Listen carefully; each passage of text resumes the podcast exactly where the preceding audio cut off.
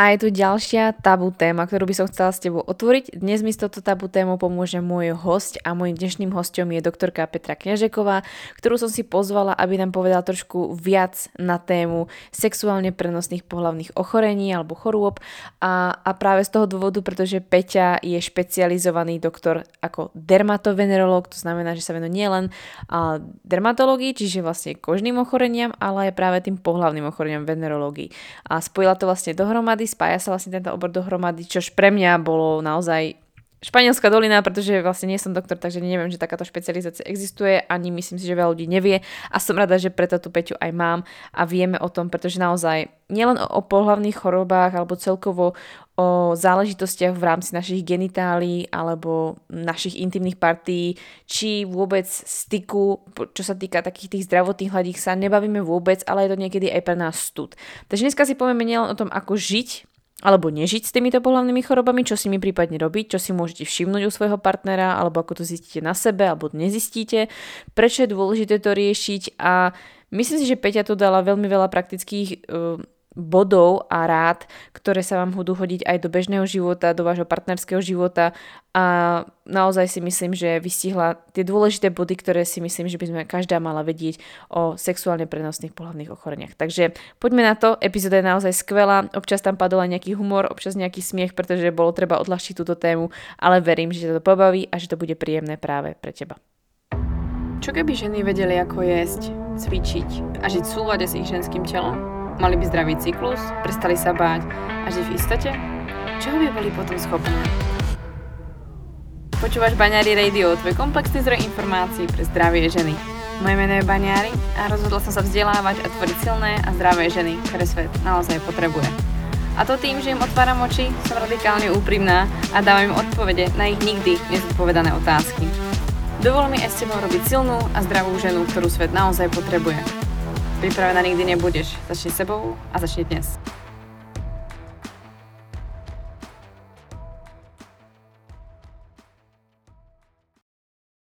Ahoj Peti, ja ťa znova vítam v tomto podcaste Banery Radio. Som moc rada, že som ťa znova ukecala, aby si prišla a prijala si toto pozvanie. Dnes máme trošku pikantnejšiu tému, i keď minule si myslím, že to bolo taktiež veľmi zaujímavé. Ale dnes som si ťa zavolala hlavne z toho dôvodu, že mnohé ženy zaujíma téma pohlavných ochorení, infekcií a celkovo sexuálne prenosné ochorenia a myslím si, že málo kto môže povedať, že je to celkom zaujímavá alebo obľúbená jeho téma, ako to hovoríš ty, tak ja som to musela využiť, takže oficiálne ťa vítam a som zvedavá, čo z tohto vznikne všetko. Ahoj, ďakujem veľmi pekne za pozvanie. Ja si myslím, že to je perfektná téma a že to, že otváraš tieto tabuizované témy, tak je veľmi vítané lebo vôbec stabilizované byť nemusia. Že pritom fakt ako, že sú to ochorenia, s ktorými sa stretávame celkom v bežnej dennej praxi a ja síce viem, že je to také intimné, ale je super, že sa o tom stále viac hovorí, lebo tie informácie na verejnosti chýbajú, takže ja som veľmi rada prijala pozvanie. Ja sa ti spýtam úplne hneď na začiatok a myslím si, že tak hneď trefne. A zistím, že tam dole sa so mnou niečo deje, jednoducho ma to asi svrbí, opakuje sa to často, a predpokladám, že, alebo všimnem si, že aj môj partner má nejaké začervenanie alebo nejaké zaujímavé prejavy. Absolutne netuším, čo sa deje, za kým mám ísť, čo mám robiť. Primárne pri takýchto príznakoch by som navštívila ginekológa. Fajn, mm. aj v Čechách, aj na Slovensku je to, že vieme obísť praktického lekára, v tomto a môžeme ísť rovno za špecialistom, lebo väčšinou ku ginekologovi a dokonca ani k dermatovenerologovi nepotrebuješ eh, žiadnu špeciálnu žiadanku alebo výmenný lístok. Takže pokiaľ máš problém v tejto konkrétnej oblasti, tak eh, môžeš navštíviť žena ginekologa, muž urologa a, alebo teda priamo dermatovenerológa. Uh-huh. Som rada, že si znova zopakovala slovo dermatovenerolog, pretože ty si v podstate dermatovenerolog. Čo to znamená? Kto nepočul na vlastne našu predošlú epizódu. Uh-huh. Dermatovenerolog je lekár, ktorý sa venuje kožným a pohlavným ochoreniam. Dermato je mhm. vlastne kožná časť našej práce a venerológia sú sexuálne prenosné ochorenia alebo infekcie. Čiže toto sú také dve hlavné oblasti, ktorým my sa venujeme. Myslím si, že veľa ľudí slovo dermatovenerolog nepočul, ale som rada, že si to spomenula, pretože to úplne sa hodí do tejto epizódy a myslím si, že celkovo do toho, čo ľudia možno ešte nevedia. A každopádne je fajn vedieť, že nemusíš ísť hneď za obvodným, ale teda môžeš ísť rovno za špecialistom vlastne s týmto dosť nepríjemným problémom. Ale možno ešte ma napadá vlastne možno otázka, ktorá asi vrta hlavou vo väčšine ľudí a to je, má zmysel sa ísť preventívne testovať, pokiaľ by som niečo také nezisťovala a poviem si, a ja s tým problém nemám, to má iba asi, kolegyňa a všetky kamošky sa stiažujú. Mala by som ísť aj ja sa preventívne ako otestovať, alebo pri akom, pri akom pacientovi alebo klientovi by si povedala, choď sa otestovať. Máme to robiť každý? Vieš čo, ja už zo skúseností z praxe odporúčam sa ísť e, nechať testovať všetkým ľuďom, ktorí začínajú nový vzťah. Uh-huh. Um, čiže predtým, než spolu začnete sexuálne žiť, v ideálnom svete by ste mali prísť v podstate na preventívne screeningové vyšetrenie uh, buď na ginde si to nechať urobiť, alebo vyslovene v nejakej venerologickej, dermatovenerologickej ambulancii a, a budete začínať s čistým štítom, mm. aby som to tak úplne jednoducho povedala.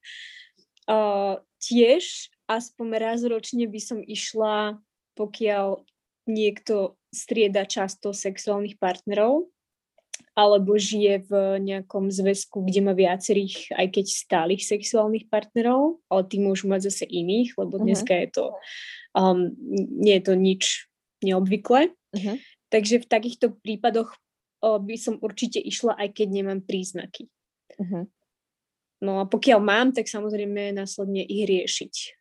Ďalej uh-huh. máme napríklad uh, najmä ženy, ktoré nemajú absolútne žiadne potiaže, žiadne príznaky, sú tzv. asymptomatické, bezpríznakové, ale majú problém otehotnieť. Tak mm, tých mm, väčšinou posielajú z reprodukčných centier už konkrétne na dovyšetrenie na tieto STDs, čo znamená Sexual Transfer Diseases alebo sexuálne prenosné ochorenia, kde sa celkom často nájde potom aj nejaká, nejaká infekcia, ktorá je chronická, ale je asymptomatická. Uh-huh, uh-huh. To je veľmi zaujímavé. Mm. Uh-huh. Myslím si, že na začiatok sme to krásne uviedli, o čom sa vôbec dneska budeme baviť a myslím si, že chytá to taký ten potón uh, toho, že, že si spozornia, ale skôr než sa to ešte stane úplne, tak by som to chcela trošku rozbiť tým. Um, práve máš nejakú svoju, možno aj vtipnú skúsenosť, myslím, že sa aj na to pýtali, či máš nejakú skú, uh, vtipnú skúsenosť ohľadne tejto témy, kedy si si aj povedala, že ty brďa, to som si nemyslela, že si ľudia myslia, alebo že by sa mohlo stať, alebo mne by sa to mohlo teda stať.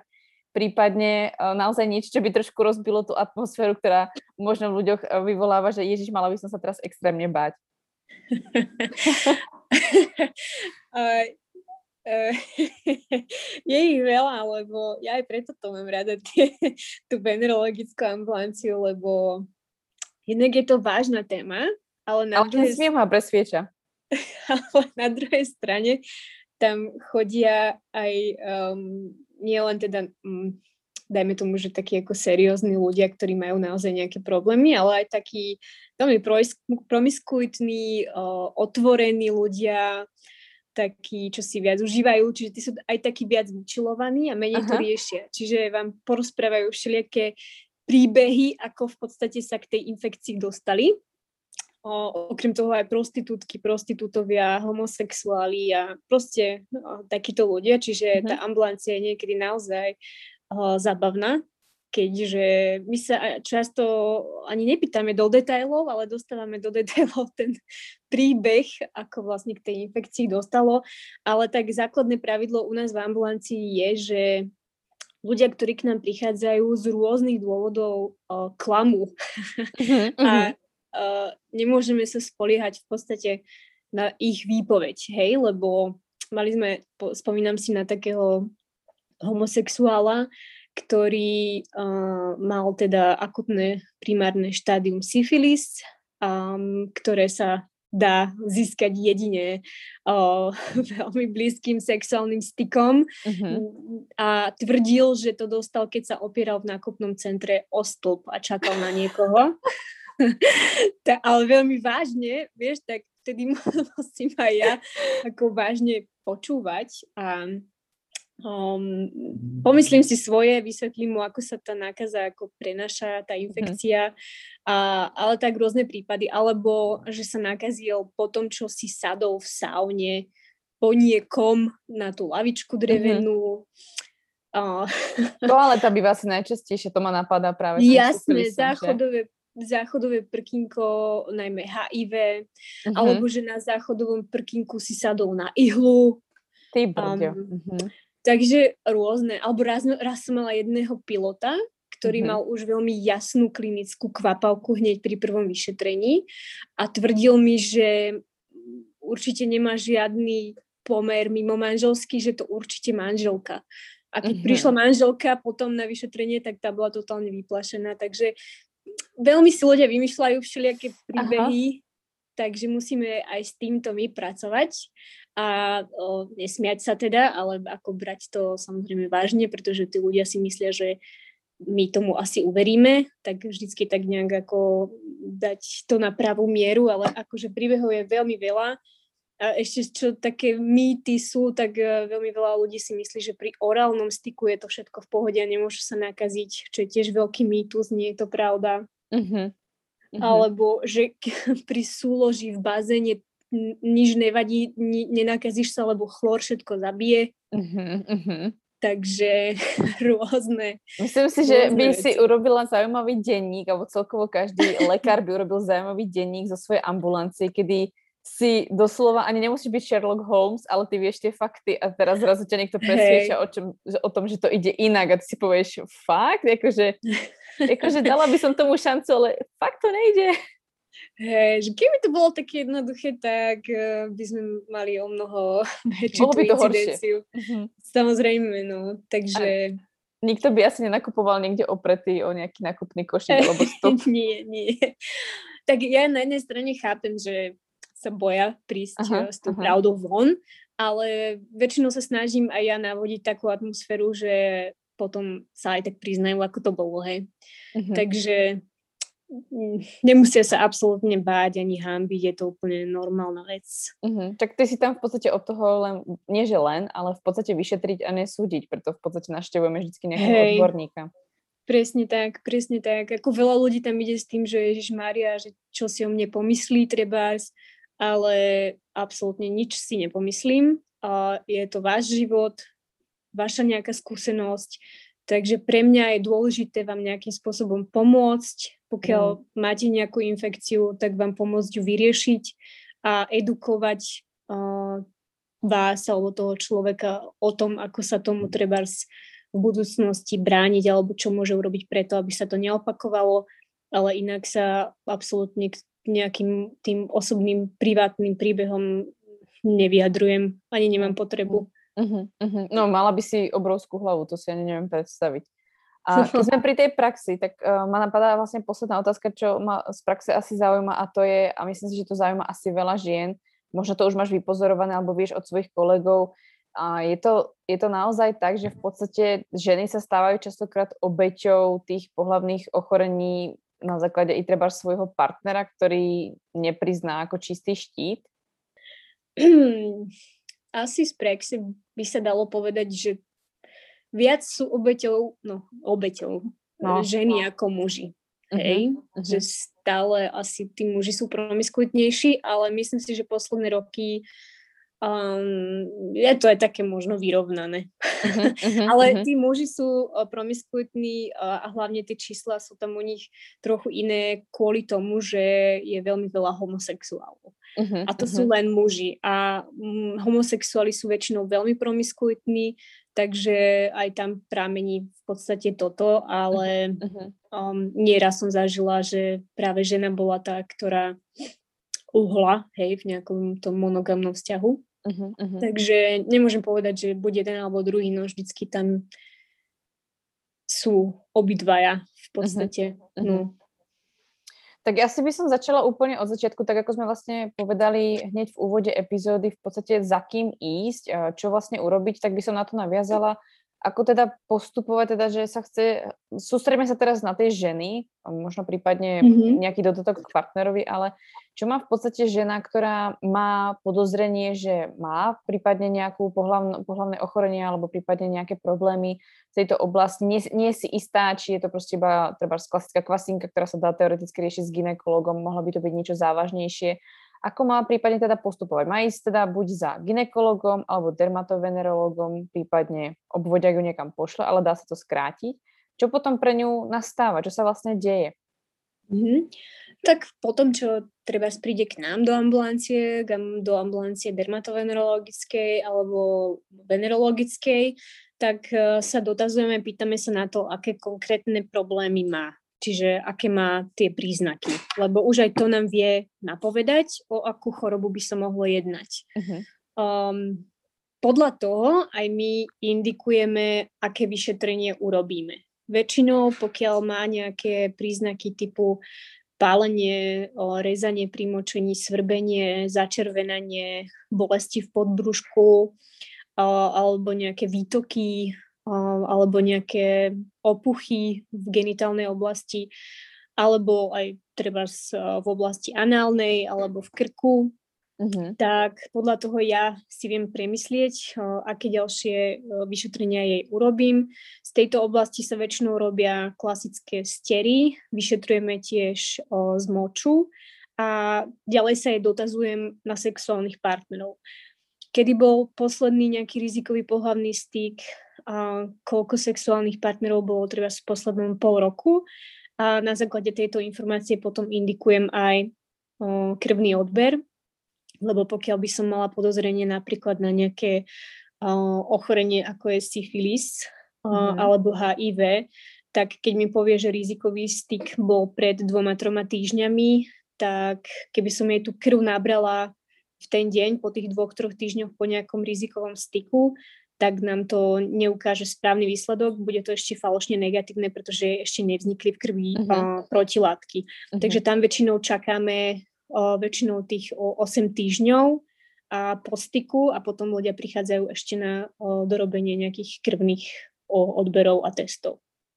Myslím si, že je dôležité asi teda znova zopakovať, že naozaj to nejde inak než pohľavným stykom alebo orálnym stykom s ďalším partnerom. A to je jedno, či to je žena, muž, Jednoducho je potreba, aby sa tí ľudia spojili a vôbec nejak boli v blízkom kontakte, aby vôbec si mohli preniesť akékoľvek ochorenie z týchto druhov, o ktorých sa budeme baviť.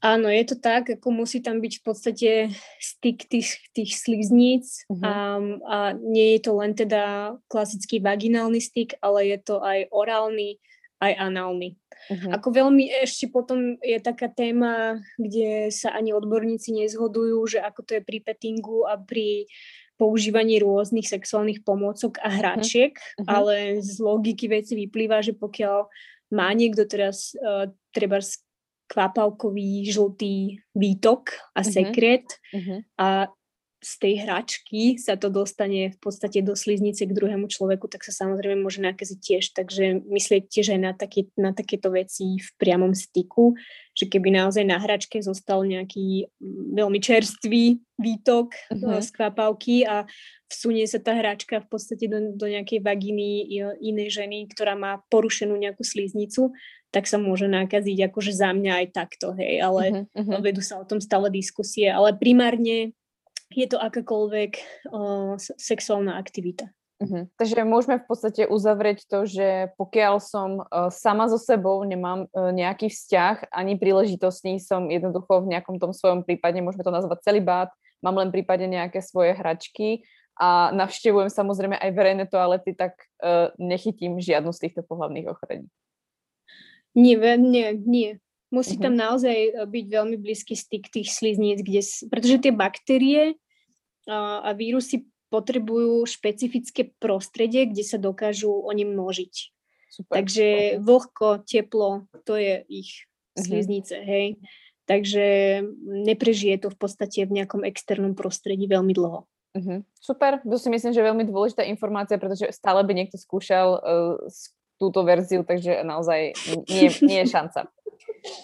A k tomu by som asi pokračovala rovnako si vlastne vravela, že samozrejme záleží s čím buď pacient teda príde, uh, a teda pacientka, akú asi, aká, ak, aké asi má príznaky, alebo čo sa vlastne s ňou deje, podľa toho v podstate zvolíte aj to vyšetrenie. A myslím si, že asi najčastejšie, ktoré aj otázky prišli z, z môjho Instagramu na teba, a myslím si, že je to veľmi častý problém, sú najčastejšie asi spomínané problémy a to sú chlamídie, genitálny herpes a prípadne ureoplazma. Samozrejme, viac je samozrejme tých ochorení, ale tieto sú asi najčastejšie, ktoré sa buď aj vyskytujú, ale aj ako asi trápia hlavne ženy na Instagrame, takže rada by som sa povenovala hlavne v tomto smere týmto témam, úplne v jednoduchosti, v ľahkosti, čo to v podstate je, čo sú chlamídie a prečo nás tak moc trápia, alebo prečo tak často sa vyskytujú u nás. Mm-hmm. Tak chlamidiová infekcia je v podstate prenášaná, sexuálne prenosná o, baktéria, chlamydia trachomatis, o, tá, ktorá je sexuálne prenosná a postihuje teda urogenitálny trakt, najmä o, je serotyp chlamidii D až K, lebo serotypov máme viac. A o, je v populácii celkom, celkom častá a je zradná v tom, že často aj u žien aj u mužov môže prebiehať asymptomaticky, to znamená bezpríznakovo. Uh-huh. A pokiaľ táto infekcia je dlhodobo v podstate neliečená, lebo sa o nej nevie, tak môže prejsť do nejakého chronického štádia, kde už môžu nastať aj komplikácie, a u mužov to môžu byť nejaké zápaly semenníkov, prostaty, u žien to môžu byť zápaly uh, maternice, vaječníkov, vajcovodov. Takže uh, v tomto je to také nepríjemné a zradné, pretože štandardne, rutinne na nejakej ročnej prehľadke u ginekologa sa toto vyšetrenie nerobí. Uh-huh. A môže to mať tak, takýto nepríjemný dopad. No okay, a potom... je to teda symptomatické? Uh-huh, a presne, pokiaľ je to symptomatické, tak uh, väčšinou uh, u mužov sa to prejavuje nejakým, uh, môže byť taký um, tekutý, vodnatý výtok, môže byť aj dožltá, môže byť pálenie, rezanie, svrbenie pri močení, môže byť aj ľahko začervené tu ústie močovej trubice, v podstate už jen veľmi, veľmi podobné príznaky. Môže byť výtok, tiež pálenie, rezanie, tzv. diskomfort. To sa dá popísať ako taký pocit, že dole proste nie je všetko úplne ako má byť v mhm. poriadku. Uh-huh. A tiež môžu byť nejaké bolesti v podbrušku a také nešpecifické uh, nejaké príznaky, ktoré tá žena má. A väčšinou, keď jej ginekolog spraví uh, nejaké tie základné stery, u seba v ambulancii, tak všetko je v poriadku, tak ju následne posiela k nám v podstate k vylúčeniu nejakej tej sexuálne prenosnej choroby, čo väčšinou teda už žien asymptomaticky alebo aj symptomaticky bývajú chlamydie a práve ureaplazmy. Hmm. Aký to môže mať prípadne dopad potom u ženy, pokiaľ to nelieči alebo nejakým spôsobom to udržiava a potom sa to zase zhoršuje alebo že v podstate má to nejaký priebeh, môže to mať nejaký extrémne negatívny dopad aj u tej ženy potom treba na plod. Ty si vlastne spomínala u mužov treba si zápaly alebo problémy so semeníkami, prípadne problémy u žien s maternicou, s vaječníkami. Um, Ale môže to mať dopad aj napríklad práve na ten plod, pokiaľ by sa vlastne udialo to tehotenstvo? Určite môže všetky tieto sexuálne prenosné infekcie, pokiaľ nie sú liečené a žena treba zotehotne, tak e, je uvádzané zvýšené riziko a incidencia potratov mm-hmm. alebo predčasných pôrodov a pokiaľ um, to dieťa by sa narodilo treba s normálne prirodzenou vaginálnou cestou, tak je ohrozené uh, konjunktivitidou, to znamená zápal o, o, očí, spojiviek alebo tiež ale nejakou atypickou pneumóniou, či nejaký atypický zápal plúc uh-huh. alebo celkovou alteráciou stavu predčasnými pôrodmi. Takže určite sú tam komplikácie, ktoré môžu nastať najmä v tom tehotenstve, keď to je neliečené. Uh-huh. Preto v tehotenstve sa robí um, myslím, štandardne vyšetrenie na, na hlavne na syfilis a HIV. Niektorí ginekologovia robia stiery teda ženám aj na kvapalku a chlamydie. Uh-huh. Uh-huh. To je super. Potom v podstate je aj dôležité vlastne si spomenúť, že potom by bol aj asi iný prístup v rámci uh, nielen ginekologa, v rámci toho samotného pôrodu, aby sa to dieťa čo najmenej ohrozilo. Čo má samozrejme dopad. Uh-huh. Ako u niektorých infekcií, pokiaľ sú potvrdené, tak sa aj ustupuje od vaginálneho pôrodu a volí uh-huh. sa cisársky rez kvôli tomu. Jasné, to dáva asi úplnú logiku. Hej. Um, takže to sú v podstate chlamydie, tie trápia ženy veľmi často. Aké je riešenie? Čo v podstate s chlamidiami sa dá teda robiť? Ako mám sa teraz zmieriť s tým, že s nimi budem žiť do konca života, alebo je s tým nejaká šanca sa ich zbaviť úplne? Čo sa dá s tým mm-hmm. robiť? O, s chlamidiami máme celkom dobrú klinickú skúsenosť, že dobre reagujú na antibiotika, ale tá liežba naozaj musí byť radikálna, nečakať, že sa to vyplaví močom, lebo nevyplaví. Uh-huh. A, takže sa nasadzujú striktne antibiotika, ktoré máme k dispozícii a v podstate väčšinou po dvoch, troch týždňoch sa kontroluje, či tá baktéria sa z toho močopohlavného traktu eradikovala, to znamená, či už nie je prítomná. Uh-huh. Čiže sa robí kontrolné, kontrolné vyšetrenie, či sa v podstate človek vyliečil a keď áno, tak uh, vybavené. Uh-huh, uh-huh. väčšinou, väčšinou tie chlamydie fakt re- reagujú veľmi dobre na tú liečbu. Určite by sa aj tak niekto spýtal, či existuje nejaká iná varianta, alternatívna varianta, prípadne iným spôsobom, pretože myslím si, že existuje milión domácich receptov, ale a možno aj z tvojho pohľadu, pokiaľ by bol treba človek, ktorý je trošku rezistentný už voči antibiotikám, alebo mm-hmm. je mhm. taký ako, už ich má za sebou trošku viac, Um, trošku viac ako aj z iných dôvodov, alebo že... Treba, že treba možno, že často užíva treba antibiotika, pretože poznáme aj takých ľudí. Áno. Uh, vieš čo, ja vždycky na akúkoľvek diagnozu, keď nasadzujem antibiotika, tak uh, kážem užívať popri tom a ešte minimálne mesiac potom aj probiotika. Uh-huh. A nemyslím si, že nejaký prírodný recept vám tu pomôže. Tu už naozaj uh, ja nech som otvorená čomukoľvek a nech som akýkoľvek otvorený doktor, pri určitých diagnozách som veľmi striktná a nečakám alebo neskúšam žiadne alternatívy, lebo viem, že to efekt mať nebude.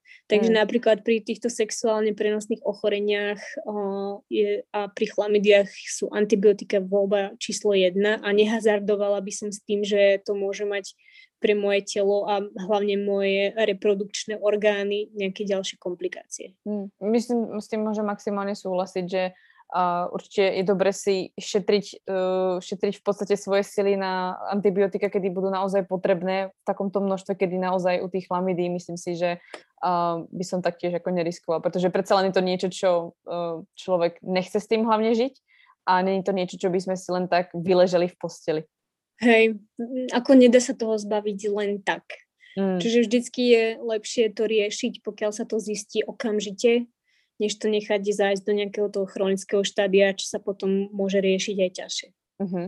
Takže tým sa majú vyliečiť, ale určite sú ženy, ktoré sa teraz pýtajú, no ale mi sa to vracia. Je problém potom treba v tom partnerovi, alebo je potom problém, že zase mám ďalších partnerov? Prečo sa to ženám vracia? No, väčšinou je na to veľmi jednoduchá odpoveď, ktorá sa nedobre počúva a to je promiskuita jedného z partnerov, pokiaľ žijú v monogamnom vzťahu. Čiže pokiaľ mi príde napríklad žena, u ktorej ja potvrdím chlamidiovú infekciu, tak prvé, čo jej poviem, že musí prísť aj jej partner. Uh-huh. Uh, väčšinou sa to potvrdí aj u ňoho a pokiaľ by sa nepotvrdilo, tak samozrejme tam môžu byť rôzne dôvody. Ona si tú infekciu mohla pritiahnuť ešte z bývalého vzťahu uh-huh. a, a tak podobne, ale vždy liečíme obidvoch, respektíve testujeme obidvoch. Uh-huh. Pokiaľ má mhm. teda nejaký stabilný vzťah a žije v nejakom monogamnom vzťahu. Ale to, že sa opakujú, je väčšinou naozaj len uh, ďalšou novou o, sexuálnou aktivitou alebo sexuálnou aktivitou partnera, ktorý sa neprizná. Uh-huh. Takže keď to zoberieme naozaj tak nejak prakticky, príklad, mala by som chlamídie, vyliečiš mi ich vlastne antibiotikami a môj partner ich taktiež mal, vyliečil si antibiotikami, tak v podstate, pokiaľ by som ani ja, ani on nešiel za niekým iným, ale sme iba medzi sebou, vlastne máme medzi sebou iba vlastne pohľavný styk, tak sa to nemôže vrátiť. Čo ma ešte teraz napadlo, čo sa niekedy tiež stáva, že v podstate ty keď doužívaš antibiotika, mm-hmm. tak do tej kontroly, do toho, do toho kontrolného stiaru alebo odberu moču, by si mala držať sexuálnu abstinenciu. Mm-hmm. Lebo v podstate a platí to hlavne aj o chlamydie, aj o ureaplazmat, aj u klapalky, proste u všetkých infekcií. Tá abstinencia do kontroly je extrémne dôležitá, lebo človek môže byť stále infekčný, aj keď už príznaky nemá. Uh-huh. Čiže oni obidvaja doužívajú treba z antibiotika, uh-huh. nemajú príznaky a v priebehu toho obdobia, kým majú prísť na kontrolu, spolu znovu spia bez ochrany. Uh-huh. Takže treba, keď sa jeden aj vyliečil, ale druhý ešte nie a vyplavuje nejaké baktérie, tak si to pre, predávajú navzájom. Uh-huh. Čiže veľmi dôležitá je aj tá sexuálna abstinencia do kontroly, keď sa u obidvoch partnerov potvrdí, že áno, bolo to vyliečené. Uh-huh. A aká dlhá doba to zhruba je? O, väčšinou chlamydy dávame tak 3 týždne po urea, urea plazmat až do konca 5-6 týždňov niektorí dávajú, uh-huh. lebo sa vyplavujú v podstate už aj o, mŕtve tie baktérie, ale tie testy sú tak senzitívne, že dokážu uh-huh. stále zachytiť aj v podstate tie, tie mŕtve vyplavujúce sa baktérie a potom je ten výsledok ako keby falošne pozitívny, čiže čakáme nejakú dobu, kým sa to v podstate vyplaví z toho močopohľadného ústrojenstva. Hmm. Myslím si, že ideálna doba, akurátna doba pre uh, mladý pár, ktorý si potrebuje prehodnotiť svoje priority. no. Hej. No, ale budú nadšení. Hej, ako toto sú chlamydie ureaplazma, napríklad u kvapavky je zase trochu iná schéma. Uh-huh. Tam po liečbe človek musí prísť trikrát po týždni uh-huh. a tam sa zase robí, robí iný stier na kultivácia a ten musí byť trikrát za sebou negatívny a niekedy sa stáva, že ten prvý je negatívny, druhý je negatívny, človek už sa začne vytešovať, tak znovu má styk s niekým uh-huh. a tretí je pozitívny, bum. Čiže Jaj. môžeme začať úplne od znova, hej. Takže uh-huh. je tam veľmi dôležité dodržiavať to, čo vám lekár povie uh-huh. a tie intervaly uh-huh. medzi, medzi tými kontrolami. Uh-huh. Takže keď uzavrieme tie chlamídie, tak vlastne ten môj ideálny scenár, e, zistili sme, že máme medzi sebou chlamídie, pretože treba som si to doniesla z minulého vzťahu, vyliečíme si to antibiotikami, dávame si troj, šesť, niekoľko týždňov pauzu, ako mi nariadíš, alebo nariadíš nám tak uh, pokiaľ by sme nikoho nestretli a ne, nezapojili do nášho vzťahu a boli by sme naozaj medzi sebou, tak sa tých chlamidí zbavíme.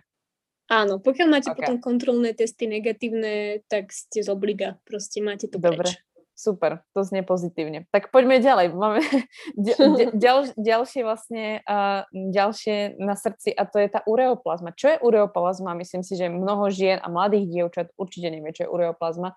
Čo to teda je? Čo, na, čo, sa, na, čo sa deje vlastne keď máme ureoplazmu?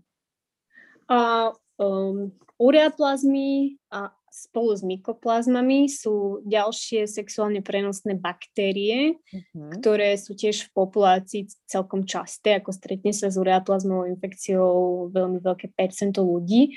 A sú to v podstate patogény, ktoré tiež vyvolávajú uh, určité príznaky alebo sú tiež asymptomatické a je to v podstate znovu nejaký zápal tej močovej trubice alebo nejaké zápalové ochorenie vagíny, výtoky, rezanie, pálenie, svrbenie, ktoré keď sa neriešia, tak znovu môžu prejsť až na maternicu alebo na vaječníky. Mm-hmm. Čiže znovu radíme tieto mykoplazmy a ureaplazmy medzi sexuálne prenosné baktérie. Uh-huh, uh-huh. Takže je to dosť podobné vlastne ako s chlamydiami, len sa v podstate jedná o, dá sa povedať, o, iné, o iný organizmus iba. Áno, o iný patogen, hej. OK. Takže to, tak to je v podstate, v podstate s ureoplazmou. Je tam niečo dôležité, čo by si vypichla oproti chlamydiam? Uh, vieš čo, ureoplazmy sú teda tiež veľmi často asymptomatické a u, u tohto patogenu, u týchto ureoplazm a mykoplazmy je, to, je celá tá liečba a v podstate priebeh taký diskutabilný aj medzi odborníkmi, lebo veľmi veľa žien má určité množstvo ureaplaziem v močopohlavnom ústrojenstve. Uh-huh. Niektorí odborníci tvrdia, že sú súčasťou uh, vaginálnej flóry a netreba to riešiť, pokiaľ sú do určitého množstva, to sa dá uh, z lábaku vytestovať uh-huh. a, a, a nemusia sa liečiť. Niektorí tvrdia práve naopak, že tam nemajú absolútne čo robiť a musia sa liečiť za každých okolností. Uh-huh, uh-huh. Takže stále není nejaký konsenzus uh, v tých terapeutických doporučeniach, ale stále viac štúdí, ktoré pribúda, tak hovoria o tom, že jedno, jedna, jednoducho ureaplazma je nejaký patogen, ktorý by v tomto močopolnom ústrojenstve uh, nemal byť a uh-huh. má byť teda určite preliečený kvôli tým komplikáciám, ktoré môžu nastať neskôr, uh, keď je žena tehotná. Uh-huh. Uh, skôr než sa dostaneme ku genitálnemu herpesu, tak častokrát si spomínala kvapavku a kvapavka určite je súčasťou vlastne pohľavných ochorení, ktoré sú časté. Uh, myslím si, že si mala aj pár zaujímavých teda príbehov, tak ku kvapavke je niečo, čo by si zase k nej vypichla aj zase trošku iná. Iná v tom, že asi uvádza sa, že možno až 60 až 70% žien má asymptomatický priebeh. Uh-huh. To mhm. znamená bezpríznakový a uh, ako sme hovorili aj predtým, že pokiaľ je liečená, tak sa musí chodiť pravidelnejšie na tie kontroly a sú tam striktnejšie pravidlá a uh, napríklad kvapalka aj podlieha povinnému hláseniu uh, na hygiene. Uh, je to v podstate tak niekoľko ochorení, ktoré sa musia aj hlásiť a, a tí ľudia sa musia dispenzarizovať, musíme kontaktovať ich, ich partnerov, tí sa musia nechať povinne vyšetriť. Uh-huh. Takže ako takéto malé nejaké detaily a nejaké rozdiely medzi nimi, ale v podstate znovu musí sa liečiť antibiotikami striktne. Tá liečba je zase trošku iný typ antibiotik a ten človek musí byť následne sledovaný, musí mať niekoľkokrát negatívny test, u kvapavky sa rutinne robí po dvoch mesiacoch aj test na syfilis a HIV, uh-huh. Mhm. pretože napríklad u kvapavky sa predpokladá, že ten človek um, sa nakazil aj nejakým ďalším uh, sexuálne prenosným ochorením. Uh-huh. Takže pokiaľ všetko toto má negatívne, tak až potom sa ten človek vyradí z evidencie. Pokiaľ má len chlamidia alebo ureaplazmy, tak nič takéto sa tam rutinne akoby nerobí. Uh-huh, uh-huh. Takže dá sa povedať, že u tej kvapavky obzvlášť je to záležitosť, ktorá je dosť uh, veľ, ako citlivejšia o dosť, alebo veľmi náročná pre samotného toho pacienta vôbec sa k nej možno priznať, pretože alebo veľa ľudí to radšej ignoruje, aby si neurobilo okolo toho nejaké to fopa. Hej, ale ako hovorím, ako veľa žien je asymptomatických, ale uh-huh. zase muži sú často symptomatickí a to je tak nepríjemný priebeh, že jednoducho prídu a chcú to riešiť. Uh-huh, uh-huh. Ako si to môžem ja ako partnerka všimnúť uh, na svojom partnerovi, pokiaľ náhodou ešte udržiavame nejaký uh, sexuálny uh-huh. styk? No, je to celkom typický výtok, ktorý má tak, je taký hustý a má takú žlto až žlto-zelenkastú farbu. Uh-huh. A subjektívne naozaj je to nepríjemné, ten človek niekedy je aj tak celkovo schvátený, necíti sa dobre, a pociťuje palenie, rezanie pri močení, a niekedy je tam naozaj v tej hnisavej takej forme až také začervenanie nepríjemné, niektorí ľudia môžu mať aj zvyšenú teplotu, uh-huh. takže o, ten priebeh je taký hlavne u tých mužov m, taký symptomatickejší. No. Takže uh, pokiaľ by sme to zistili náhodou, tak už uh, trpí dopredu uh, za to, čo nám urobil. áno. väčšinou áno. To je dobré, tak uh, toto je aspoň jedno dobre zariadené, si myslím. Ale dostaneme sa k tomu genitálnemu herpesu, ktorý myslím, že uh, trápi veľa žien a hlavne v tom zmysle, že sa vracia a myslím si, že je úplne logické, hlavne z toho, že e, sa ženám objavuje najmä treba pred menštruáciou oveľa častejšie, kedy tá imunita je trošku znížená. A čo by hmm. si k tomu genitálnemu herpesu možno vyzdvihla, pretože herpesy celkovo sú veľmi rozšírené, sú súčasťou žiaľ nášho tela, alebo tak ako žiaľ, nežiaľ, no tak je to súčasťou toho ľudského tela niekedy. A čo by si k tomu konkrétne tomu genitálnemu herpesu vyzdvihla? Dá sa s ním nejakým spôsobom bojovať? Dá sa ho zbaviť? Pretože to si myslím, že asi najčastejšia otázka. No, z, v podstate ten herpes je spôsobený herpes simplex vírusom, teda ten genitálny v 90% herpes simplex typu 2 a stretne sa s ním akože extrémne vysoké percento populácie za náš život ale väčšina má tak dobrú imunitu, že jednoducho si s ním poradí mm-hmm. a mhm. treba sa nejak si vytvorí protilátky a nikdy sa im neprejaví, maximálne možno raz za x rokov uh, sa môže prejaviť, keď sú nejaké oslabení a potom sú to práve tí jedinci, ktorí bohužiaľ uh, ten herpes majú opakovanie a a tam, tam nastáva ten, ten problém, lebo tá, tá reaktivácia toho vírusu môže, jak si povedala, pred menštruáciou nastať, keď má niekto zvýšený stres, keď prekonal nejakú, nejakú momentálnu infekciu alebo mm. po operácii, alebo keď je v imunosupresii, to znamená, že má oslabenú imunitu, treba kvôli nejakému inému ochoreniu chronickému mm. alebo užíva lieky na zníženie imunity, tiež opakované striedanie sexuálnych partnerov a niektorí ľudia sú bohužiaľ na to nachylnejší a, a citlivejší, čiže tam určite zohráva o, imunita nejakú svoju rolu.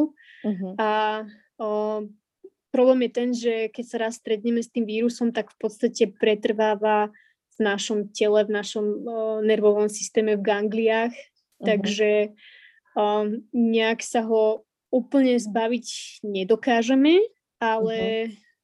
o, ako hovorím, niekto sa s ním stretne a absolútne nikdy žiadne problémy, nejaké symptómy nemá, ale čo je problém, tak tento človek môže byť uh, asymptomatický prenášač. Uh-huh, uh-huh. To znamená, že aj keď nemá symptómy, tak jednoducho na nejakého oslabeného jedinca ten herpes môže, môže preniesť a potom sa samozrejme nepríjemne prejaví, teda ako poznáme tie um, plusgeriky v genitálnej oblasti. Uh-huh. No.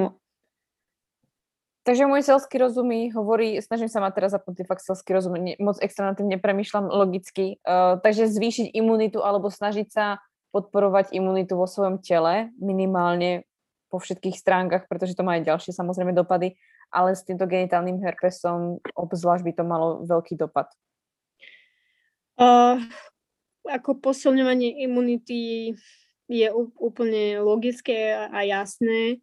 A pokiaľ nie, napríklad um, tá rekurencia alebo reaktivácia toho vírusu, pokiaľ je naozaj častá, tak už začíname premyšľať aj nad tým, či človek uh, nemá nejaký imunodeficit alebo nemá mhm. nejaké skryté chronické ochorenie a treba sa do, to dovyšetruje alebo sa posiela na nejaké iné pracovisko, napríklad na imunológiu, alebo sa ešte robí odber na HIV lebo často rekurenciu tohto vírusu, keď je naozaj veľmi častá, tak majú práve takto imunosuprimovaní ľudia a pacienti.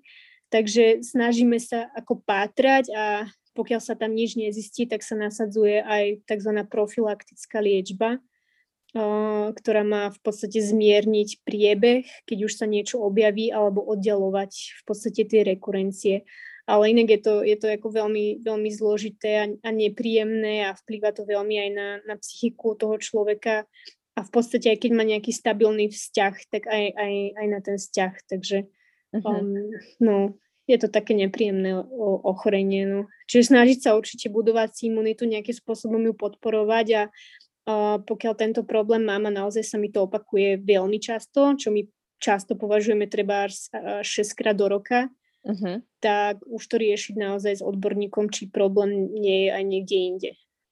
Prípadne vidím, že sa mi to opakuje pri určitých vlastne treba situáciách, no, že sa treba nejak stravuje, môže to byť tým, že spojím si to nejak treba zo stravu, alebo niekto sa treba extrémne stresuje pri nejakej činnosti, môže byť tam tá spojitosť, že si má niečo ten človek aj takto vypozorovať. Alebo Určite. To skôr... uh-huh. Akože zvýšený stres je jedným z rizikových faktorov, to určite áno. Uh-huh. Ten vírus jednoducho, ten, ten organizmus je tým oslabený, uh-huh. takže ten vírus má priestor a on sa prejaví. Uh-huh. Uh-huh. Hmm.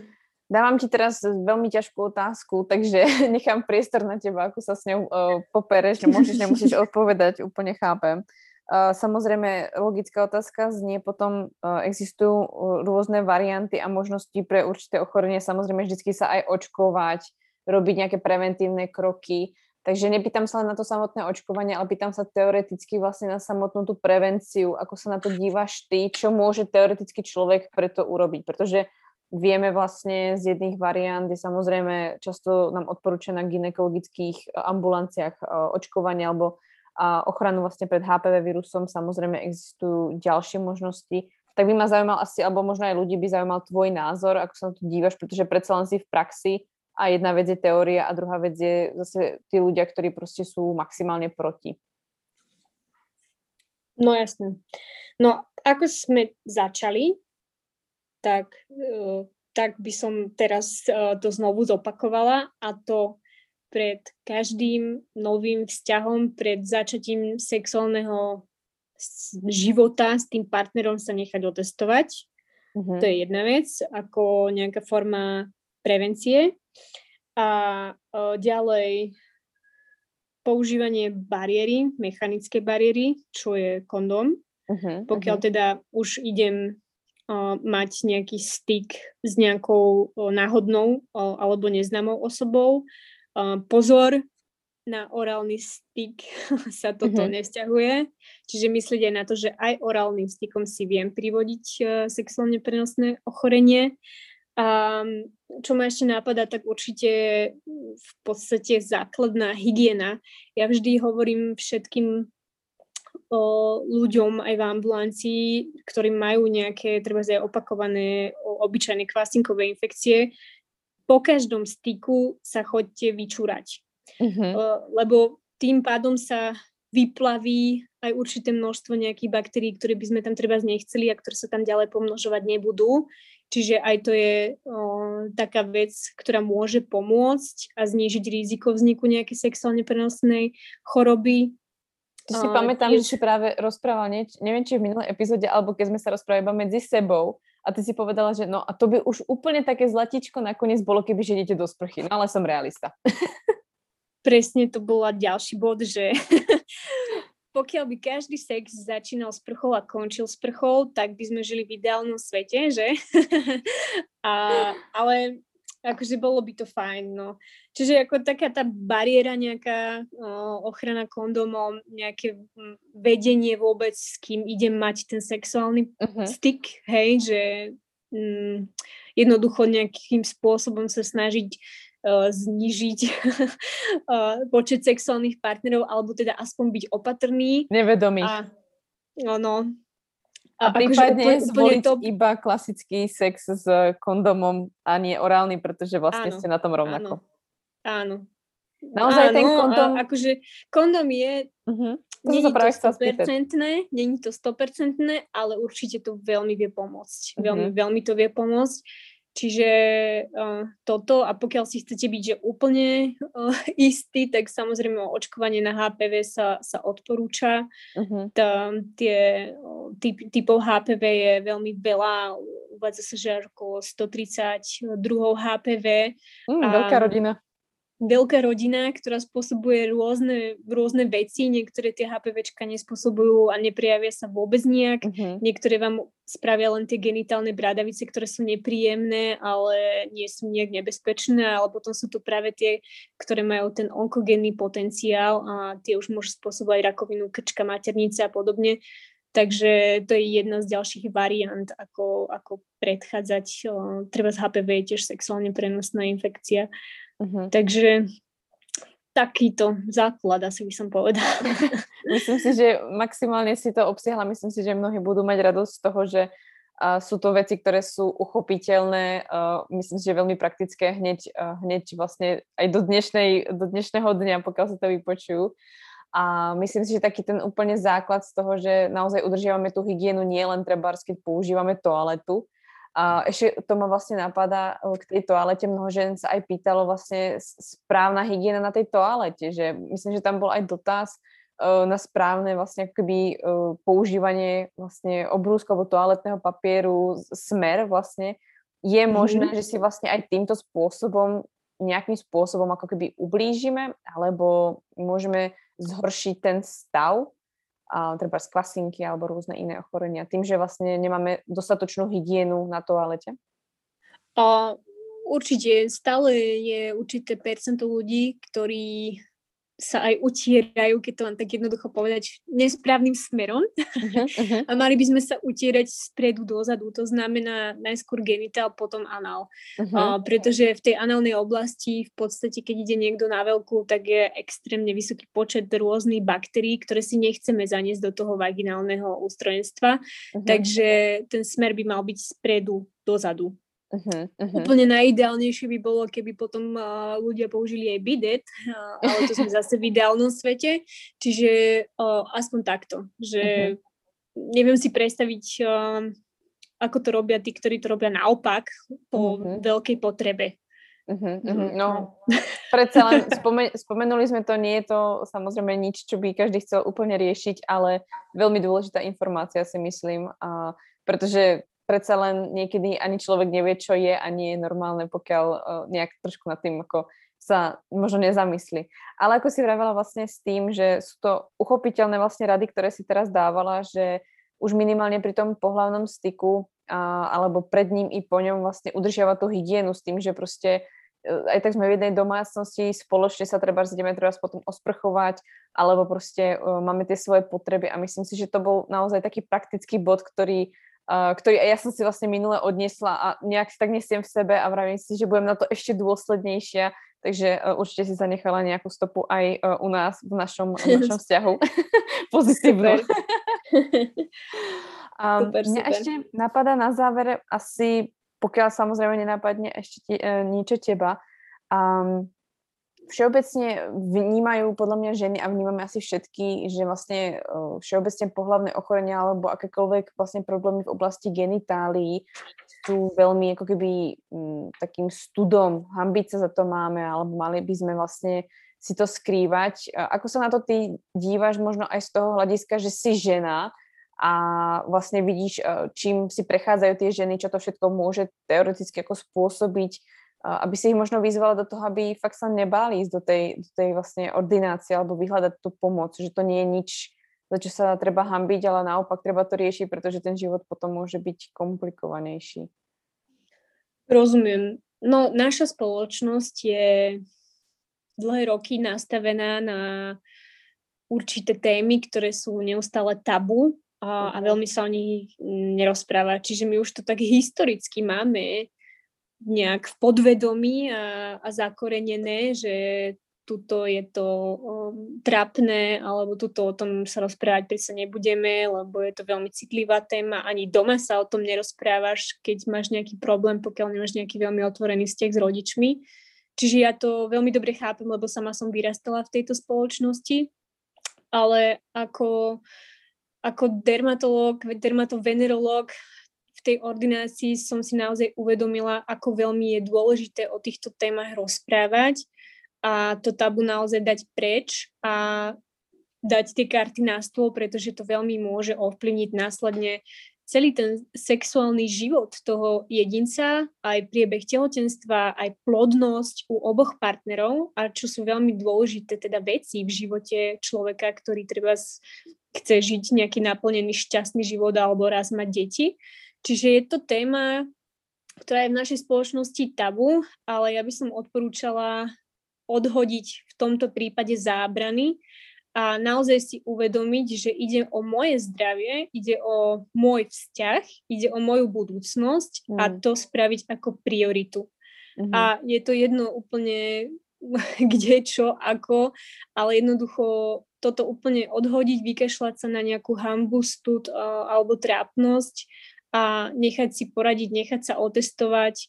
Je to absolútne nejaké bezbolestné to vyšetrenie, pokiaľ máte čo len nejaké prvé príznaky, tak choďte čím skôr, nenechajte to zájsť do nejakého chronického štádia, dávajte si pozor, lebo naozaj to môže ovplyvniť negatívnym spôsobom život a je to ako asi s každou nejakou takou chorobou, ktorej sa teraz obávame a nechceme počuť nejaký výsledok, ale treba to riešiť a je to celé o tom stanoviť si, čo je v mojom živote priorita a to by malo byť zdravie u každého človeka.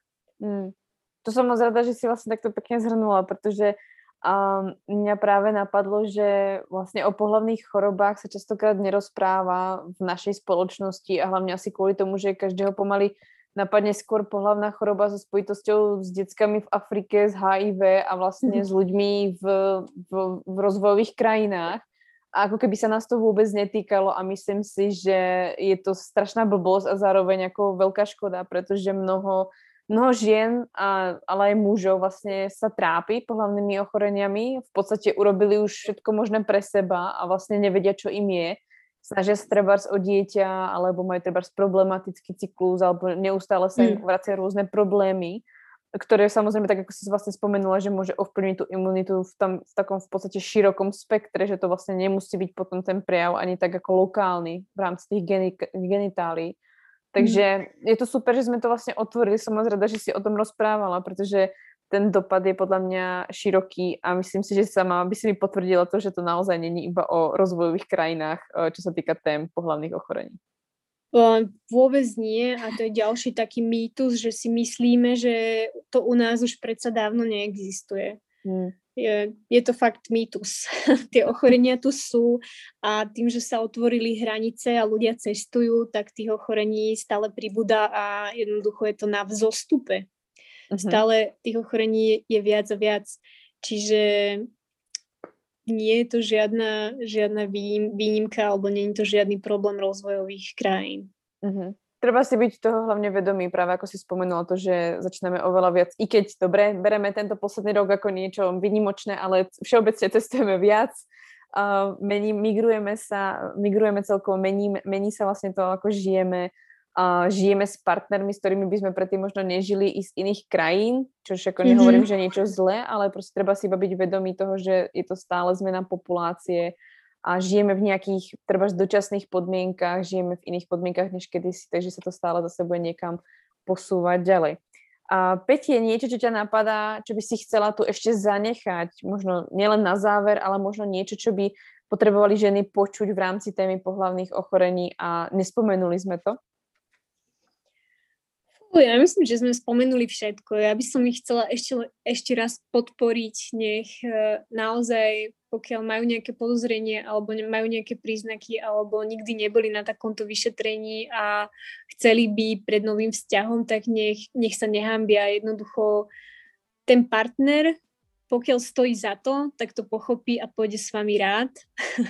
a pokiaľ by s tým mal problém, tak by som asi mala ja problém s tým partnerom potom. Čiže naozaj je to veľmi dôležité pre to ženské aj mužské zdravie a vôbec sa nebáť, nehambiť, tie možnosti tu sú, čiže treba ich využiť a mať to zdravie svoje na, svojom, na prvom mieste. Super. Peti, ja ti za to moc ďakujem. Verím, že v ordinácii máte nejaké cukríky alebo lízatka, aby ľudia chodili častejšie. ale, ale verím tomu, že aj po dnešnej epizóde budú mať viac odvahu a minimálne aspoň medzi pár ľudí sa rozšíri toto povedomie a pohlavné ochorenia budú viac pod kontrolou, než sú možno, možno teraz. Moc si ďakujem, že si prijala toto pozvanie. No ja ďakujem za pozvanie.